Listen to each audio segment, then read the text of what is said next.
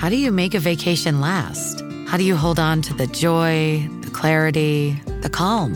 Easy. You go to Aruba.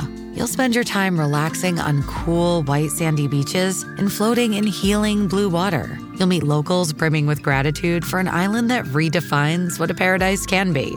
You won't just feel great, you'll feel relaxed, renewed, and ready for life. That's the Aruba effect. Plan your trip at aruba.com. This episode is brought to you by ABC. Station 19 is back for its final and hottest season yet. Andy finally becomes captain, and she's going to give it her all to be the best leader the station has ever seen. Will she succeed? Get ready for fiery new romances and high adrenaline rescues. Watch the Station 19 season premiere tonight at a new time, 10, 9 central on ABC and stream on Hulu.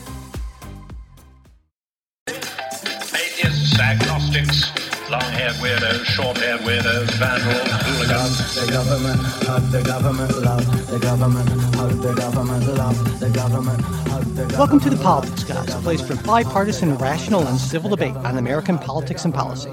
I'm Michael Baranowski, professor of political science at Northern Kentucky University. My guest today is author, attorney, and CNN senior legal analyst Elie Honig. Mr. Honig worked as a federal and state prosecutor for 14 years, trying cases involving violent crime, human trafficking, public corruption, and organized crime, including successful prosecutions of over 100 members and associates of the mafia. Today we'll be talking about his just released book, Untouchable How Powerful People Get Away with It. The book looks at powerful people from a lot of walks of life Jeffrey Epstein, Bill Cosby, a bunch of mafia figures. But our focus in this discussion will be political and specifically on Donald Trump, who is a primary focus of the book. Elie Honig, welcome to the show. Thanks for having me, Michael. I'm looking forward to discussing with you. I, I saw uh, some of your thoughts. I know you've read the book carefully, so uh, let's dig in. Absolutely. So I, I thought I'd start with uh, sort of a vague but important concept, and that's equal justice under the law, which is such a bedrock principle of uh, American law that it's literally engraved on the Supreme Court building. But you know, I think there are a lot of Americans, and I would count myself as one of them, who don't entirely buy it because we have a suspicion, or more than a suspicion, that the quality of justice you get in this country is going to depend, at least in to, to some extent, on how rich and powerful you are. And I wonder if you agree with that. Well, equal justice under law is an aspiration, and it's a worthy aspiration. I think it's our highest aspiration in this country. But I don't I don't think you'll find anyone who's serious who will argue that we've ever achieved that or maybe that it ever is achievable. Um, we're always trying to get a little better, but uh, of course, people who are rich, wealthy, powerful fare better in our justice system. What I tried to do in this book, though, I, I think everyone mostly understands that. But what I tried to do in this book is blend together my own experience as a prosecutor with concrete trial stories, and you see plenty of them in the book, with public reporting about what's happened over the last several years, in particular relating to Donald Trump, um, with my own reporting and journalism, where I where I break some news about how things played out inside DOJ and SDNY, and explain to people exactly how and why this happens, how and why we have these inequities, um, where the vulnerabilities are in our legal system, how savvy how political and other powerful bosses know exactly how to exploit those vulnerabilities, and in some instances where prosecutors have come up short. And I was a former prosecutor. I spent 14 years as a prosecutor. But as you know, in this book, I am often uh, critical of other prosecutors who I think have failed to do their jobs. Well, let's let's jump right into some of those specific things. Uh, one of the first of them that you discuss in the book is paying for attorneys to represent a potential witness against you. And I was hoping you could talk a little bit how common this is. This is, especially uh, in the Trump campaign and organization. You talk about that a lot, and why it's uh, oftentimes very problematic, to say the least. Well, it's it's much more common than people realize. It's commonplace, not just in the Trump org, but in all sorts of orgs. Um, I think Michael, people often people know that rich people can pay for these legal dream teams. We remember, if you're old enough like me, the O.J. Simpson hmm. dream team. Uh, a more recent example is Jeffrey Epstein. In his first case in Florida, ended up with a ridiculously lenient result. And a big part of that, and I do some research, and I think I make a convincing case in the book, is because the prosecutor down there was basically just intimidated, overwhelmed, by Epstein's legal dream team, which was Ken Starr and Alan Dershowitz. I actually don't think that either of those two were particularly great lawyers, but they're certainly big shots and well known and intimidating, and, and many other lawyers who are very good uh, beyond them. But what people may not realize is that it's so common for the most powerful bosses, the richest bosses, they don't just pay for their own lawyers, they pay for other people's lawyers. This happens in corporate America. Uh, this happens in all sorts of organ- organized type cases. When I used to do mafia cases, we knew that if we indicted 22 people, all of those people's lawyers would be selected and paid for by the family, by the boss. And I tell a story in the book. I guess I don't want to give it away, but about a time when one of those lower ranking guys did want to cooperate, but wasn't able at first because he couldn't go through his mob provided lawyer. And uh, it ends up being this dramatic scene where we try to flip him and, and keep him safe at the same time. And I, and as soon as I, I, I saw some of the tactics of Donald Trump, I said, well, it's just like the cases I used to see. Um, we have all sorts of examples where Donald Trump and his political entities have paid for lawyers, provided more importantly, and paid for lawyers who uh, represented people who could have had damaging information about him, who we know have damaging information about him, but either refused to cooperate, refused to testify, in some cases started cooperating and then stopped. And, and to me, the best example of that is Cassidy Hutchinson. We remember her testimony from January 6th from the hearings. Uh, but remember, she had a Trump picked lawyer at first, and she did not come fully clean. And she wasn't able to do that until she was brave enough and resourceful enough to shake free and get her own lawyer. And I just want to be clear I'm not saying this is necessarily evil. It actually, a lot of times, if a corporation, for example, is under investigation, employees may want to have their lawyers picked and paid for. I mean, it's expensive, but it has a natural consequence of favoring powerful people because it's just that much harder for people to flip against them. Yeah. Well, you mentioned that this is expensive. I wonder if you give us a sense of what we're talking about here. And also, I guess, you know, Donald Trump is famous for uh, using other people's money for a lot of things. And so is, is this thing that is, are these things that, that are being shelled out for by the individuals or are there ways to get around using your own money through corporate entities and other kind of back doors to pay for this sort of thing?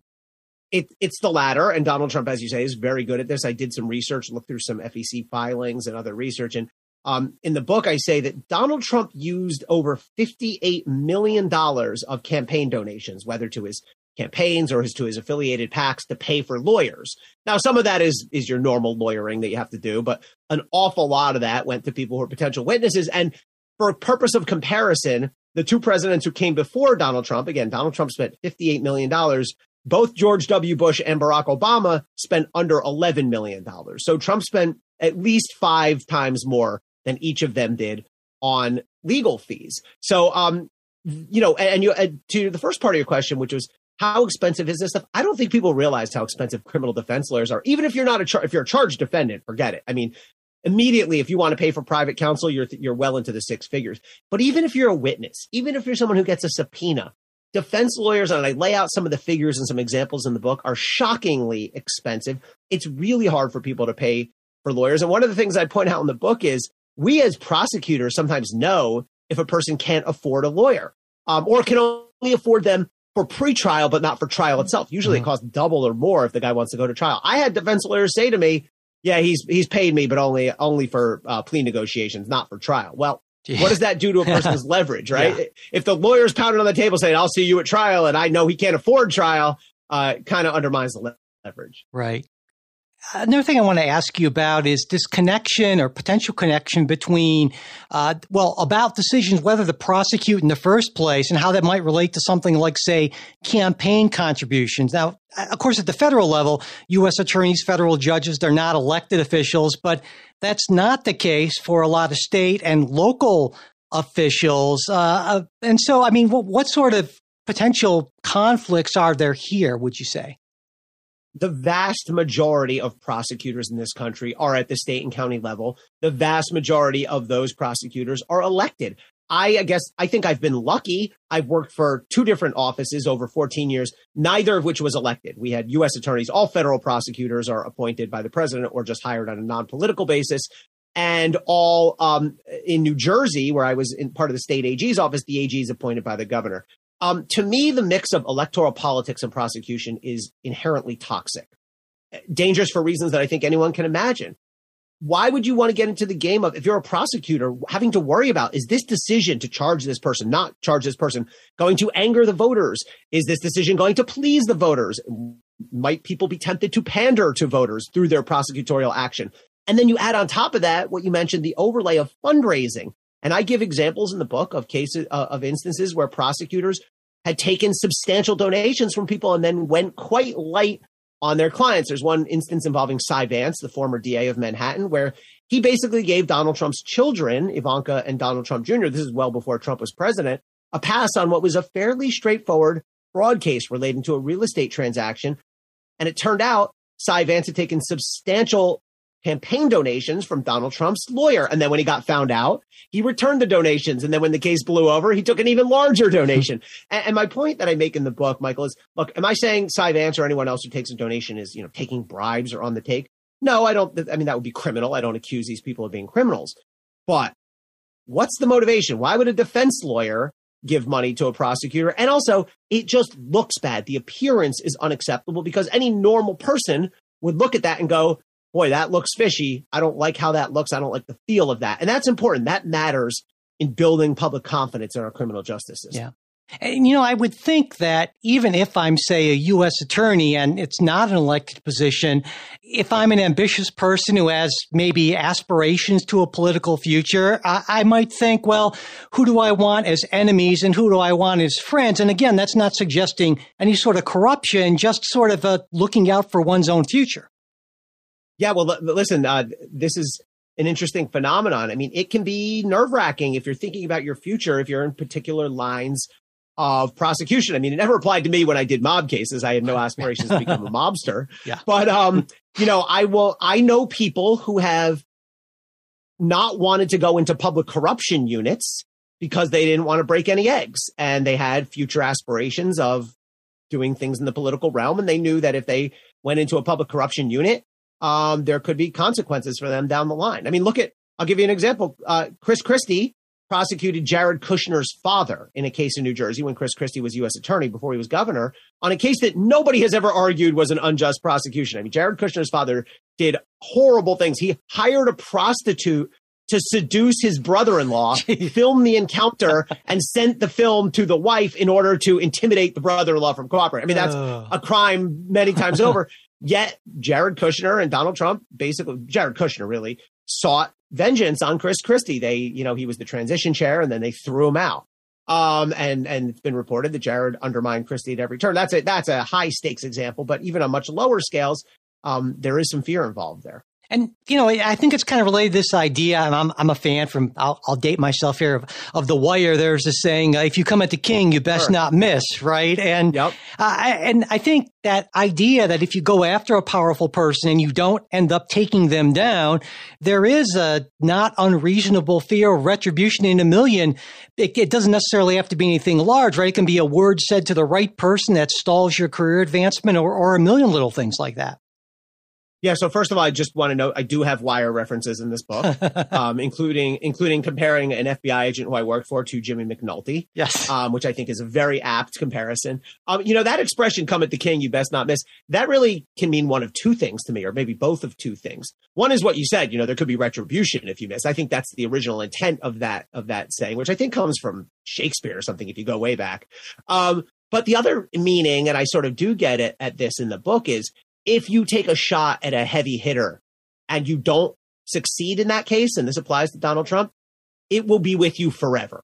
You will live with that forever. You will be when you die. Your obituary will say prosecutor who, you know, yeah. who, failed to convict so and so, prosecutor who lost trial of so and so, and we're aware of that. And part of that's just you know ego, but a bigger part of that is you have to protect your office's reputation and public standing. And if you're losing high profile, if you lose, I guarantee you, if you are in charge of a high profile office and you lose two or three high profile trials in a row, it doesn't matter if your office is churning out routine victories day by day. You're going to get the article about this happened when I was at the Southern District of New York. We had a U.S. attorney, Mike Garcia, and we had a couple setbacks in a row, not cases of mine. Not that I didn't have a setback, but, and there was sure enough, there's the article you know, rough times in the SDNY mm-hmm. under Mike Garcia. The office is really suffering. So that's a reality. And so then if you're deciding whether or not to prosecute a case, that has to be at least in the back of your mind, you would think. And that would mean I would expect that you would want to be much more certain in one of these high profile cases to even bring charges in the first place than against, say,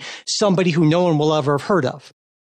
So you've hit on yet another uh, factor, I think, under known, under recognized factor that favors rich and powerful people, which is if you're getting ready to charge or considering whether to charge a, a boldface name, by rule, it has to go up to higher and higher levels of scrutiny. And I cite the U.S. Attorney's, mm-hmm. what we used to call the U.S. Attorney's Manual. Now they've changed the name to the Justice Manual, which is the binding guidance that goes out to all federal prosecutors in the country. It's a public document. You can Google it. And in various points, it says if your subject is a political official, if your subject is likely to draw media attention, then your case has to go up to higher and higher levels of supervision and higher, higher levels of review and scrutiny and approval. And I give some examples in the book. I guess I'll give you one here.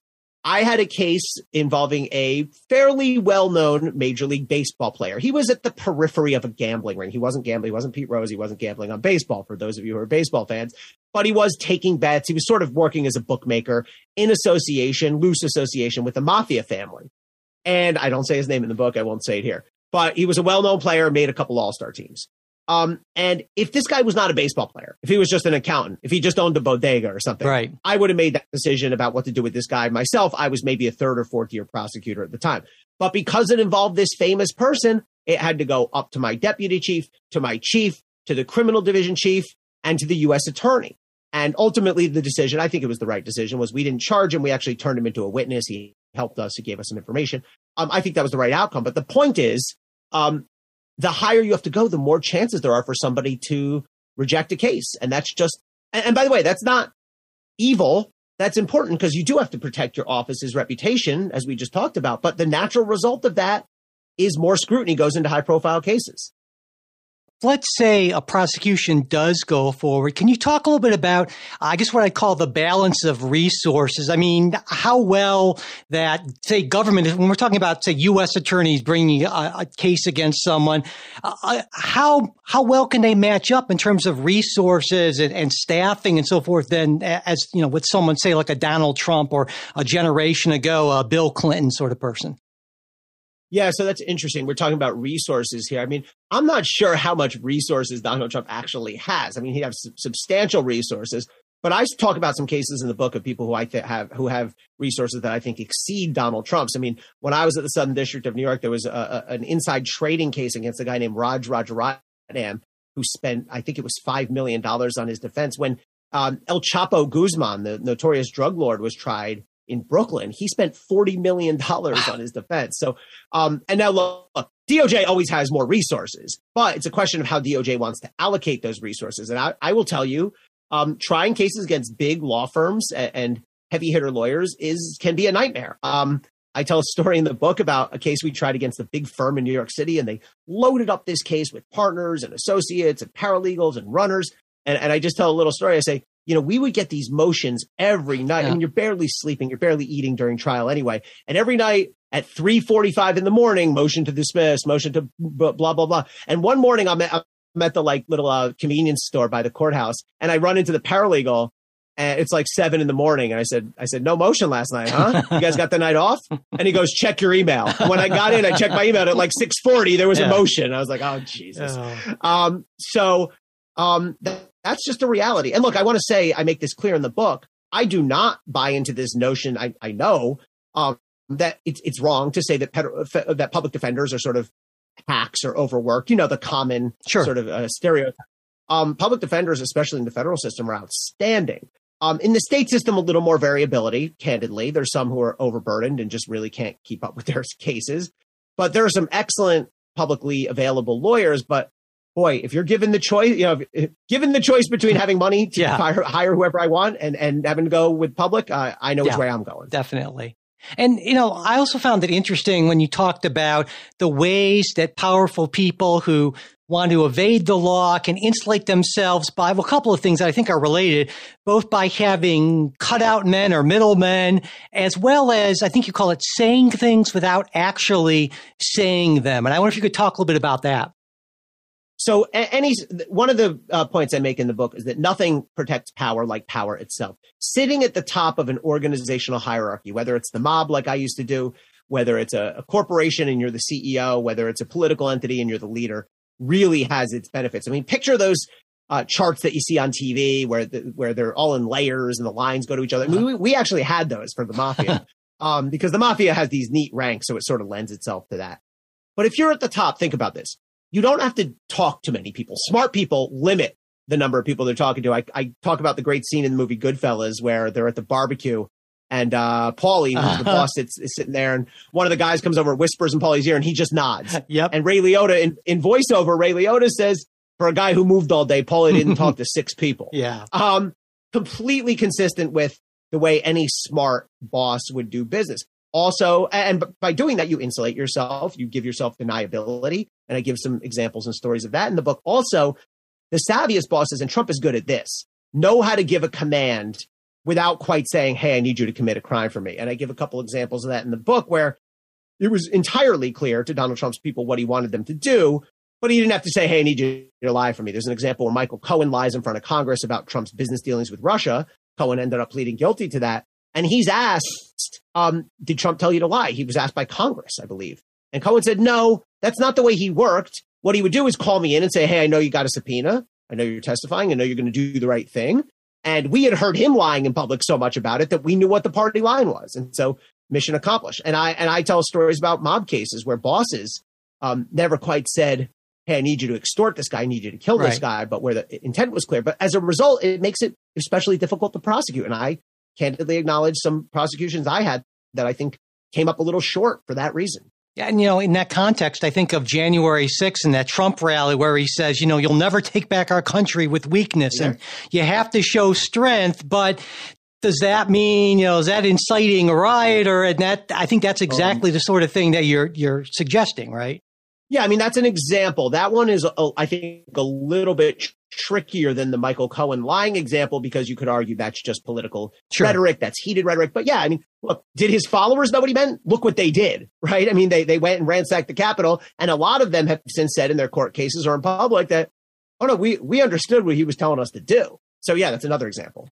You know, one thing with Donald Trump, I think that everyone's aware of who's followed his career is that he is, he's willing to sue someone or at least threaten to sue someone at, at the drop of a hat basically, no matter even even if he doesn't have much of a case. And I was wondering how much of uh, how effective do you think that is in insulating him and getting people to maybe not go after him because of that threat of potential litigation? So it's it's a mixed bag for Trump. He certainly has had a lot of success over the years by just bullying people in courts, by knowing that he can outlast and outfund any lawsuit. And going back to well before he was president, back when he was a real estate developer, I'm being charitable, but in, in Atlantic City, in New York City, if you ever read Maggie Haberman's book, Confidence Man, which is fantastic, she details how he would just take everyone to court and people knew they couldn't hang with him. He just I'll outlast you. Battle of attrition. You can't pay the lawyers. You can't keep up with all the paperwork. Um, and that was a classic form of bullying that Trump used. Now, this has started to bounce back on him a little bit recently, though. We've seen some lawsuits dismissed. We've seen some sanctions, meaning penalties against Trump and his lawyers for bringing frivolous lawsuits. Um, again, I don't know. Nobody knows exactly where Trump's current financial situation is, but that's absolutely a tactic that's benefited him for a long time. And he's not the only one who does it. I mean, Sure. I'll give you a newsy example. Madison Square Garden is the, the, where the Knicks and the Rangers play. Now has this policy that any lawyer at any firm that has sued them can't come to Rangers and Knicks games. Um, I don't know why you'd want to go to see the Knicks, uh, but no, sorry, I'm a Sixers yeah, fan. I couldn't resist. But um, but you know that is obviously an obviously an illegal, unconstitutional policy. But the owner's position seems to be, bring it on. I'm yeah. a billionaire. I own the Knicks. You want to sue me? We can go to court. Um, so that's that's a common tactic. What about Trump's penchant uh, again penchant for verbally attacking federal judges, judges in general, and basically anyone who uh, dares to go up against him in the legal system? Do you think that that helps him, or is that another sort of thing that maybe was initially helpful, but that has sort of come back to maybe work against him at this point? So as a starting point, any person, any citizen of this country has a right to criticize prosecutors and judges. Where you put yourself in public service, you, you subject yourself to that. Um, you do not have the right to threaten those people with physical violence. You do not have the right to obstruct justice or interfere with judicial proceedings. Um, I think Donald Trump has clearly crossed that line more times than we can count. But I put a lot of those in the book where his words, his threats have, have crossed that line to where he's obviously threatening people, retaliating against people. I give all sorts of specific examples. The other thing is, if you're the president of the United States, um, it is really disgraceful conduct to do that. You are undermining in a sort of a very blunt manner uh, our entire judicial process. And if you look at Trump, not only has he attacked prosecutors insta- immediately, no matter who's opening a case against him, he immediately accuses that person of being biased and, and vicious and whatever other words he uses. Um, but in my view, like, I don't really feel too bad for those prosecutors. You should just shrug that off. He also has attacked judges, which I think is a big problem and at times has uh, has backfired. What I really have a problem with, though, is he has attacked witnesses, people who've testified against him, civilians, and a juror in at least one case. He attacked a juror in the Roger Stone case. He tweeted to 80 million people as president of the United States about a civilian doing her civic duty. And I, I think that absolutely crosses a line. And you know, one other thing, of course, you have as, as president is the ability to pardon people, at least at least for federal crimes. And uh, how big of a deal do you think that is? And the uh, can you talk maybe about the, at least the potential for abuse, or maybe the actual abuse of that pardon power? Well, Donald Trump is a pioneer of sorts when it comes to the pardon power. Um, he actually issued just numerically less, fewer uh, pardons than many of his predecessors, but he issued a an extraordinarily high percentage to people who he had personal or political relationships with. Um, the abuse of the pardon power is nothing new. I mean, we can go back to Bill Clinton uh, had some notorious pardons of his own half brother, of Marc Rich, a, a fugitive mm-hmm. financier billionaire. Um, you know, it's nothing new to see presidents using the pardon power for for ugly means.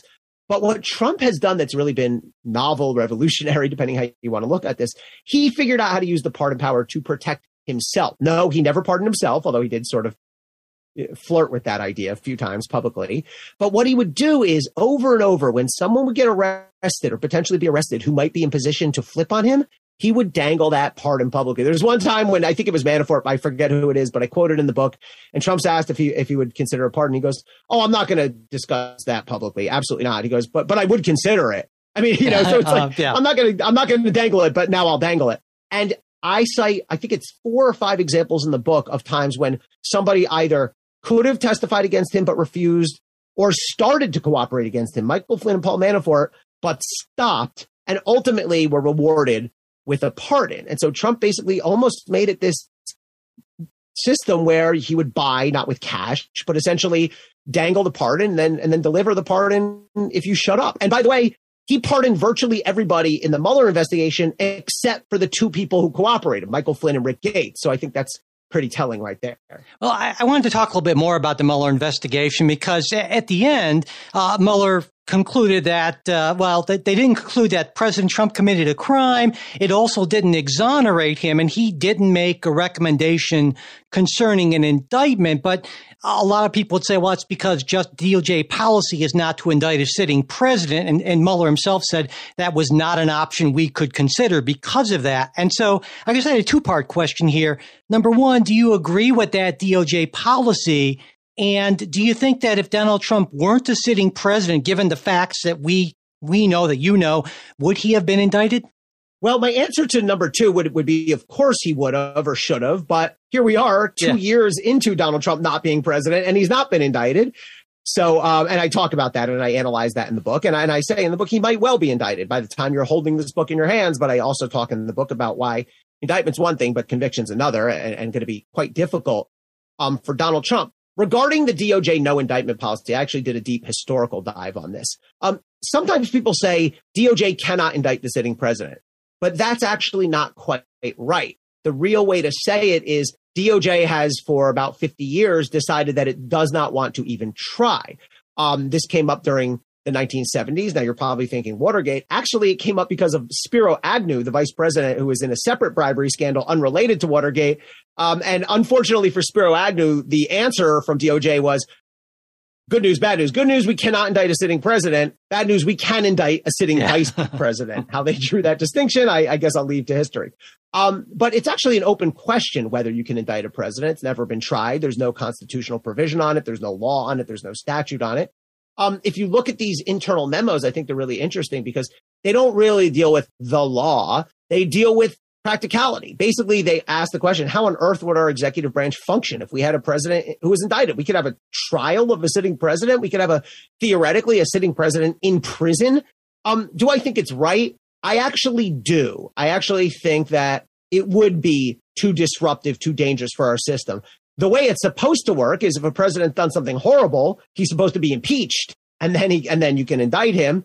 Um, or when he leaves office, um, and I also am critical of Mueller because I think Mueller failed. While Mueller could not indict Trump, he absolutely could have. And I think if you look at the law, it says he should have said, here's my conclusion. This is indictable con- conduct or not. And instead, remember, we got this mush mouth. Well, he's not indicted, so I can't say because he can't defend himself, but I would say if I could exonerate him, but I can't, so I won't. It was just this like useless blather. Um, and I think Mueller and his team failed in that respect. You, know, there are some people, though, who even if they say, well, yes, Donald Trump did a lot of the things that he's being accused of, and it might even be possible not just to indict him, but to convict him of some things, like, for instance, obstruction is the one it seems to me to be the most slam donkey. That's, that can't be a word, but anyway. So they would argue that the political cost of doing that would be so much greater potentially than any possible benefit that, that therefore, for just sort of pragmatic reasons, Donald Trump gets a pass that you or I wouldn't just because of the, the political fallout. I, I was wondering what you think about that line of reasoning. Um, yeah, I look. I don't agree that any case against Donald Trump is a slam dunk. First of all, let me say that as, Sure. as a prosecutor, you know, um, especially Donald Trump.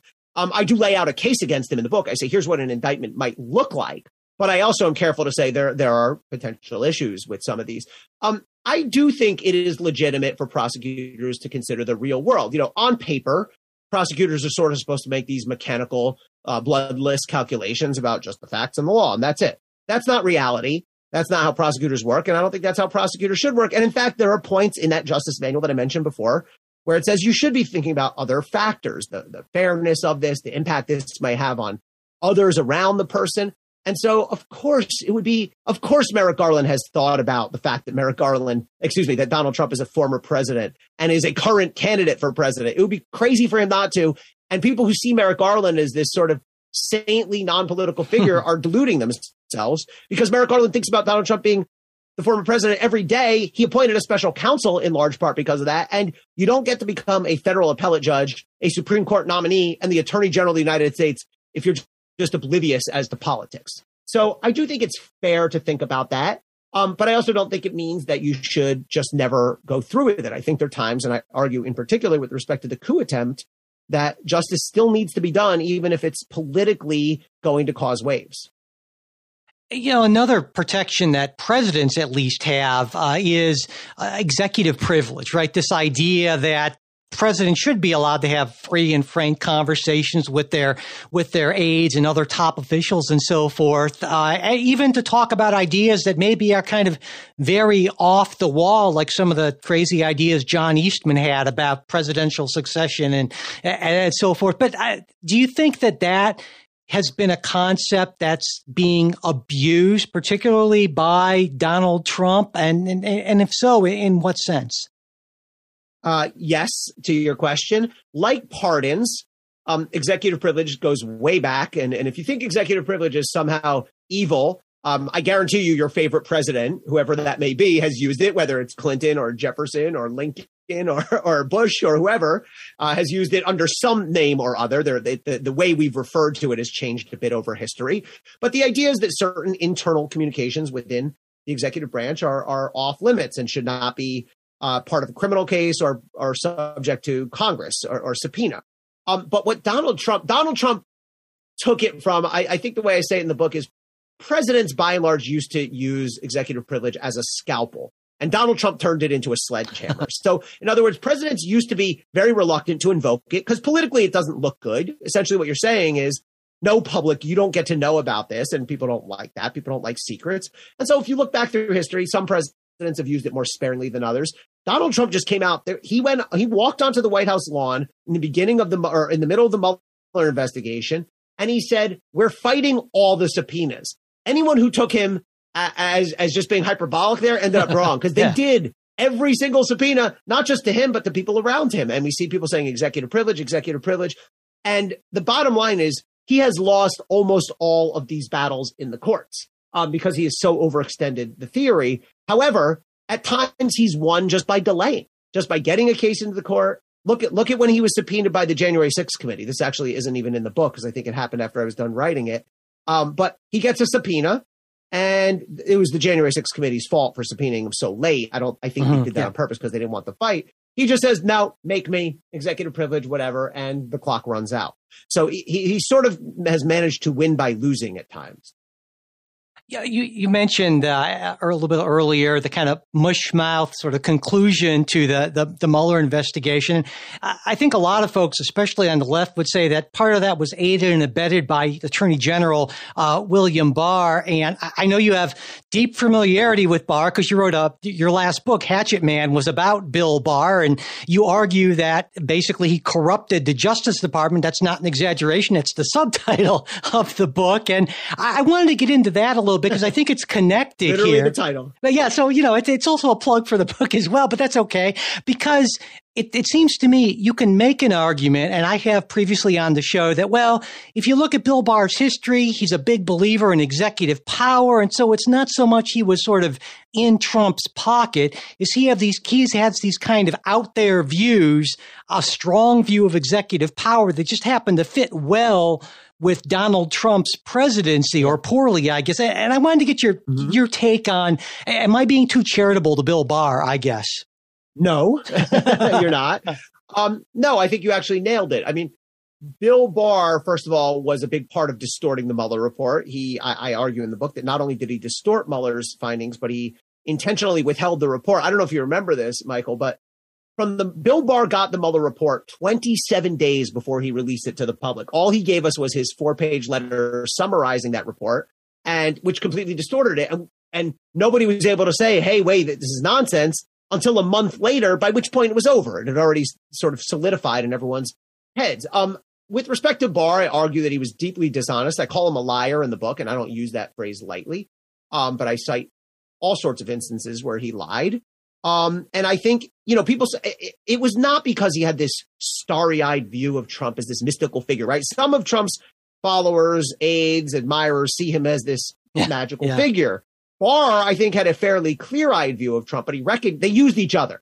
They each recognized each other as, as a valuable means to an end. Trump saw Barr as a guy who was going to cover up and protect him, which is what Barr did. Barr saw Trump as a guy who Barr could use to sort of implement this view of all encompassing federal power, basically, all, all encompassing presidential power, basically. And Barr also believed that the entire Mueller investigation was corrupt and, and unjustified. And, um, you know, a little detail that we forget about Bill Barr, he wrote a, a whole memo shortly before he became attorney general, campaigning for the job, telling Donald Trump basically, he says that Mueller's investigation is fatally flawed, fatally misconceived, meaning he told us all before he got the job he was going to kill the investigation. That's why he got the job, and that's exactly what he did now, when I think about this, but I think, well, maybe this is uh, somewhat of a natural or not surprising result of a system in which you have attorney general generals appointed by someone like Donald Trump, confirmed by a Republican at the time majority Senate, whereas, you know, I think it's 43 of the 50 states, attorney general is an independently elected position. And I'm wondering is, do the states have it, or at least most of the states have a better system for kind of insulating that justice system from the executive? What, what do you think about that? No, I'm in favor of appointed prosecutors. Look, there's no, I mean, there's no perfect way, right? The best yeah. way would be, uh, you know, the, the, the Almighty in heaven above would say yeah. that person right there is the is the highest integrity person we have, right? But uh, you know, we live in we, we live in the real world, and your only real options are appointed or elected. We talked about before. I think the mix of electoral politics and fundraising and prosecution is absolutely dangerous, and, and I'm opposed to it. Um, now, the model of a president appointing an AG subject to confirmation by Senate is not perfect, but through our history has been pretty effective. Um, I mean, Janet Reno famously was so independent, she ended up opening investigation that led to Bill Clinton's impeachment. Um, you know, I worked at the Justice Department for about four years under the Bush Republican administration, about four years under the Obama Democratic administration. I think all the AGs we had, Ashcroft, Gonzales, Holder, and Lynch, um, were were had integrity. I'm not saying they were perfect, but um, and, and, you know, while it's perfectly fine for an AG to carry out the policy preferences of a president, did not in, initiate criminal cases to satisfy the president's political yearnings or kill political cases uh, for political reasons. Um, so, but I think that changed with Bill Barr, and I think he he pulled a fast. Well, he didn't really pull a fast one on us because he had written that memo yeah. already, and we all knew what he was going to do. But um, look, I'm very critical in this book in some respects of Merrick Garland. But what I do say in the book is I, I, I, deeply respect Merrick Garland's integrity. He's never lied to us. Kind of sad that we have to praise an attorney general for not lying to us. But after Bill Barr, here we are. Um, but also like, also he has um, stood his ground for political independence. I, I cite a couple examples in the book where Joe Biden, there's one instance where Joe Biden said publicly that he wanted to see people who defied subpoenas from the January 6th committee prosecuted. And Merrick Garland and DOJ issued a public statement that essentially said, I'm paraphrasing, we don't take our orders from the yeah. president. Um, and I give him credit for that. It's a gutsy thing to say and the right thing to say. That's how it ought to be at DOJ. Let's talk a little more specifically about what, what I think uh, it's hard to keep track of all the investigations involving Donald Trump, but I think, and you'll correct me if I'm wrong, there are four big ones. And I'm thinking about here the Mar a Lago documents one, the January 6th Capitol breach, that Georgia election interference investigation, and just recently uh, the Manhattan DA's investigation into the hush money to the porn star in 2016. Um, and again, that's setting aside the Trump organization stuff and a bunch bunch of other civil things. So, can you maybe talk, uh, take them in whatever order you want, but uh, if you could talk a little bit about what you think about the strength of the, these cases based on what you know, and if you think he'll be indicted and possibly convicted for anything in any of these cases.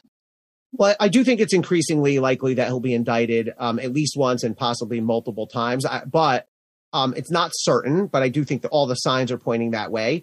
Um, and I think, as I said before, I think it's entirely different universes to indict someone and to convict someone. And as I argue in the book, I think there are real obstacles to conviction. I think it's quite clear that Fulton County, the, the district attorney in Georgia, intends to, to indict Trump uh, and probably fairly soon.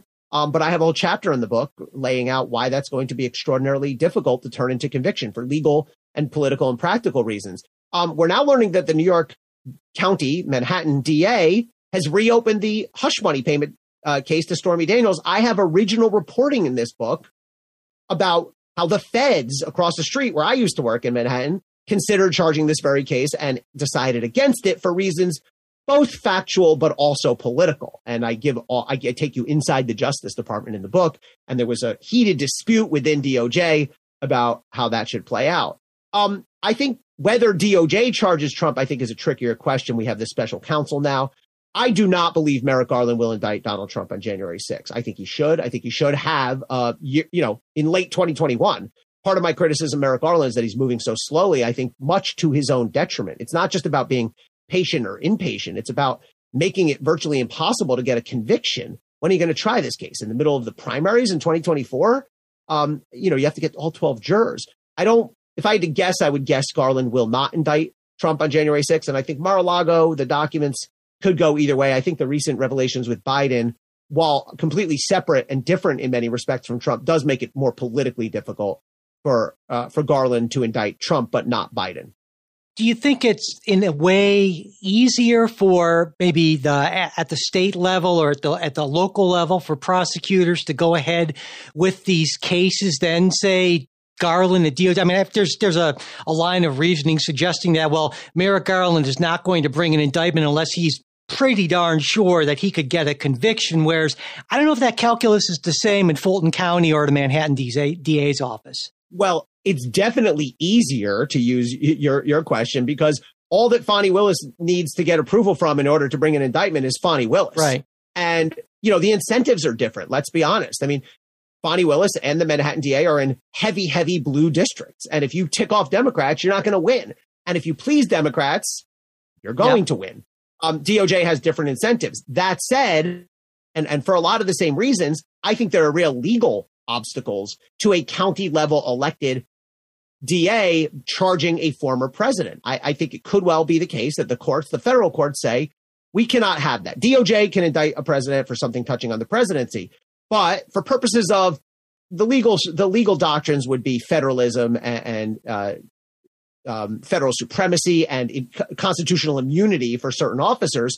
But basically, I could very much see, especially the very conservative federal courts that cover Georgia, saying, no, we cannot have county elected partisan DAs indicting former presidents over anything that touches on the presidency. I guess there's an argument whether what Trump did touches on the presidency because it's going to be a disaster. Then you would have the next Joe Arpaio. I know he was a sheriff, yeah. but Joe Arpaio type indicting Barack Obama over something. And then you could have the next guy indicting Joe Biden over something. Um, and it sets a terrible precedent. If the president has to sit there and worry, is some local in a heavy blue or red state of the opposite party going to look to score by coming after me? That could really impede the presidency. So I think if we see indictments, especially out of Fulton County, um, that could be thrown out by the federal courts. I guess New York is a little different because they'd be talking about pre-presidential conduct, about the hush money payments actually happened before Trump was president. So um, that may be a little different. Uh, you know, even before I read your book, I, I would have put the odds at Donald Trump being convicted at somewhat low, and his actually the idea of him you know, serving any time and behind bars at virtually nil. And that's even, that's been strengthened after reading the book. And I wanted to get your take. Do you think that there's any likely real chance that Donald Trump actually ends up number one being convicted and number two maybe as some people you've seen the the memes and the pictures in the in the orange jumpsuit. Um chance of conviction are low. Not impossible but i lay out the obstacles in the book um both legal that we just discussed and, and the difficulty of getting a jury even in a blue district. You look at you look at fulton county. Heavy blue district but 26% of the voters voted for trump. But mathematically if you're looking at a randomly selected 12 person jury, you are almost certain 90, mid 90s, I forget, I have the number in the book, percent to have at least one Trump voter juror, high 80s percent to have two, somewhere in the 70s percent to have three. Um, you're just not going to get a conviction. You're not going to get 12 0. I know judges say put aside your views and judge on the law, but jurors sure. are human beings. I, have been in front of many, many juries. The chances of him going to, to prison are, are close to nil. Um, these, you know, jaunty memes of Trump in an orange jumpsuit are the stuff of fantasy because even if he's convicted, by a jury unanimously. Then you need to go. the The judge needs to sentence him to prison. Not clear a judge would do that. A judge may say, "Well, he's he's been disgraced. He's been removed from office. Depends what he's convicted of." Then you need to go through the Court of Appeals that has to uphold the verdict. Then you need to go through probably the Supreme Court of whatever, if it's a state um, or or federally, if it would be the U.S. Supreme Court, and all of those entities need to hold up the, the, the case. I just think there's the odds of it getting through all of those filters um, are extremely low. And let's remember, by the way, this will take years. I mean, if he's indicted tomorrow, it takes at least a year in a case like this to get to trial. It, will take time to try him. Appeals can take years. I mean, you know, Donald Trump could be well into his 80s and, and not in great health by then. And judges will take that into consideration at times. They sometimes judges will say, look, you need to get a sentence, but I don't necessarily need you to die in prison. So yeah. I think the odds of Donald Trump ever actually being locked up are very, very low.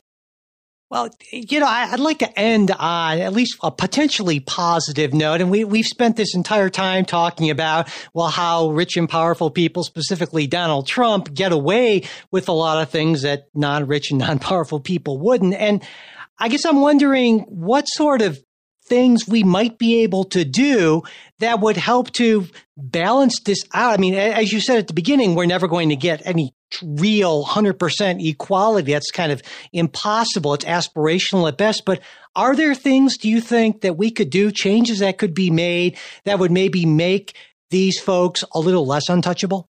I do think there's a lot of changes we can make. And I think one of the key things is for the public and also prosecutors to recognize some of these tactics so that prosecutors in particular can counteract them. It's sort of like in, in football. If you know, if you understand the other team's playbook a little more, if you look at the film, you might be a little better uh, positioned to strategize around that and to strategize to counterattack. And, and I put a lot of that in the book. Um, I think we need to change some of our laws. I have a whole section in the book about how the U.S. Supreme Court has vastly narrowed down the scope of corruption laws to the point where it's virtually impossible to take out uh, high level public officials for bribery and corruption offenses. And by the way, if you are a liberal and you blame conservatives on the Supreme Court, or you're a conservative and you blame liberals on the Supreme Court, as much division as we have right now, they have been unanimous Yeah. on these cases, throwing out these corruption cases, nine nothing. So if you want to see the rare case where Justice Sotomayor uh, and, and Kagan agree with Justices Alito and Thomas,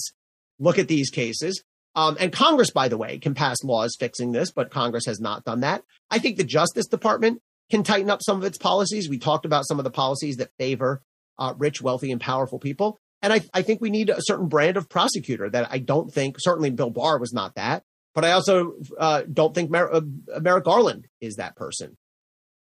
Well, we, we have only been able to scratch the surface of what's just a fascinating book. And again, the book is untouchable, how powerful people get away with it. And we will have a link in the show notes. And so, uh, Elie Honig, it's been great talking with you about the book today. Michael, thank you so much for having me. My pleasure. We hope you enjoyed this Politics Guys interview, and if you did, we'd really appreciate it if you could mention us on social media or however else you share things you like. It would also be great if you could rate and review us on your podcast app. If you got a question, comment, correction, gripe, manifesto, whatever, you want to share it with us, you can reach us a bunch of ways. Mail at politicsguys.com, as well as there's our supporters exclusive Discord channel, and we're also on Facebook and Twitter. And if you'd like to become a supporter of the show, you can find out more about that at patreon.com slash politicsguys or politicsguys.com slash support. And links to all that are always in our show notes. The executive producers of the Politics Guys are Bruce Johnson, Wilma Moreno, Andra Masker, Daniel Toe, and Ryan Beasley. We'll be back with a new episode this coming weekend. We hope you'll join us.